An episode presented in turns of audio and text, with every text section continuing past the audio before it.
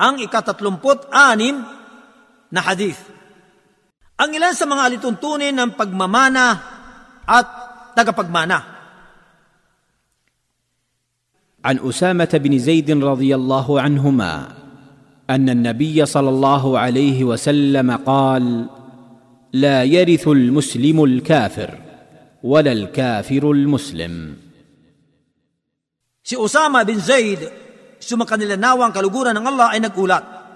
Katotohanan, ang propeta sallallahu alaihi wasallam ay nagsabi, Walang karapatang tumanggap ng pamana ang isang Muslim sa hindi Muslim at gayon din naman ang hindi Muslim sa isang Muslim.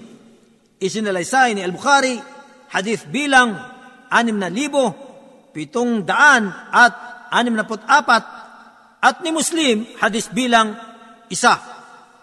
Ang tagaulat ng hadith na ito. Minahal ng sugo ng Allah s.a.w. si Usama ibn Zaid ibn Haritha.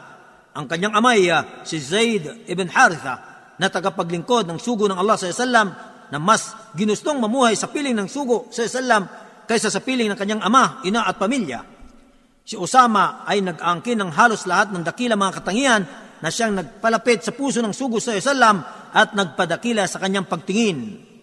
Ang dakilang sahabi na ito ay napakatalino at may pambihirang katapangan isang maalam na kung saan ay nailalagay niya ang lahat ng bagay sa dapat nitong kalalagyan.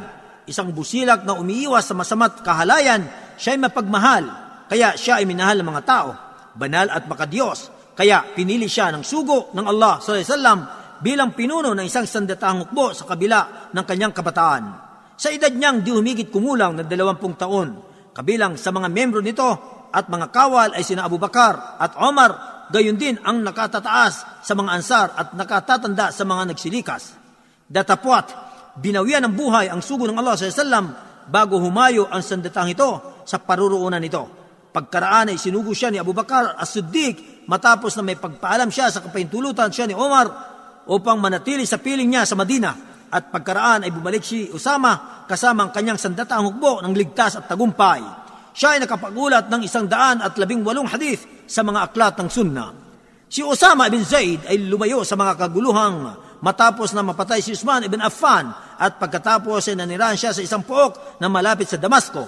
Pagkaraan ay bumalik siya sa Madina at siya ay binawian ng buhay sa Juruf taong ikalimamput apat sa Hijri sa edad niyang anim na isang taon at nailibing siya sa Madina.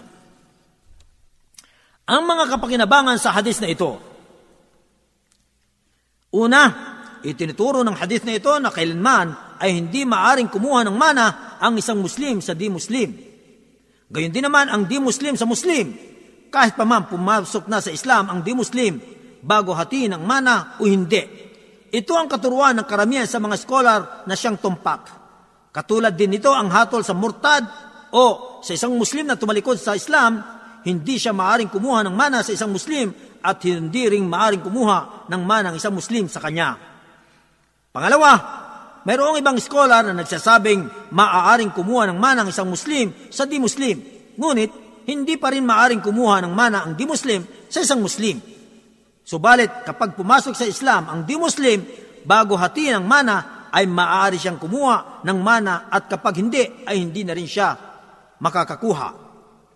Pangatlo, kabilang sa mga kabutihan ng Islam ay ang pagbibigay linaw sa mga alituntunin ng pagmamana at tagapagmana samantalang wala ito sa batas ng Hinduismo.